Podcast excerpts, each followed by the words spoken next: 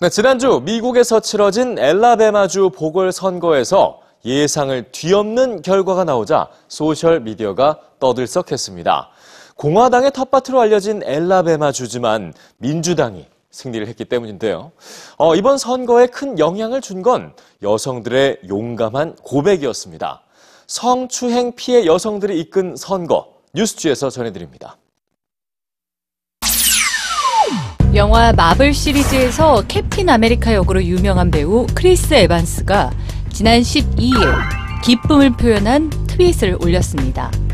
그의 트윗은 14만 명이 넘는 사람들에게 좋아요를 받았는데요. 유명 쇼 프로그램 엘런쇼의 진행자 엘런 드제너러스도 앨라배마에게 고마움을 표했습니다. 지난 12일 앨라배마주에서는 상원의원 보궐선거가 치러졌습니다. 엘라베마주는 백인 유권자가 많고 전통적으로 보수 성향의 공화당 강세 지역이지만 이번 상원 의원 선거에선 그 오랜 전통이 깨졌습니다. 엘라베마 유권자들이 민주당 더그 존스 후보를 선택했기 때문입니다. 엘라베마주 사람들이 1997년 이후 처음으로 민주당 소속의 더그 존스를 상원으로 뽑았다는 것 자체가 놀라운 일이다. 엘라베마주 사람들이 행동을 했다. 매우 접전이었던 투표였지만 흑인 유권자의 96%가 민주당 더그 존스 의원을 뽑았다는 게 알려지자 소셜미디어에는 흑인 유권자에게 고마움을 전하는 글들이 올라오기도 했는데요.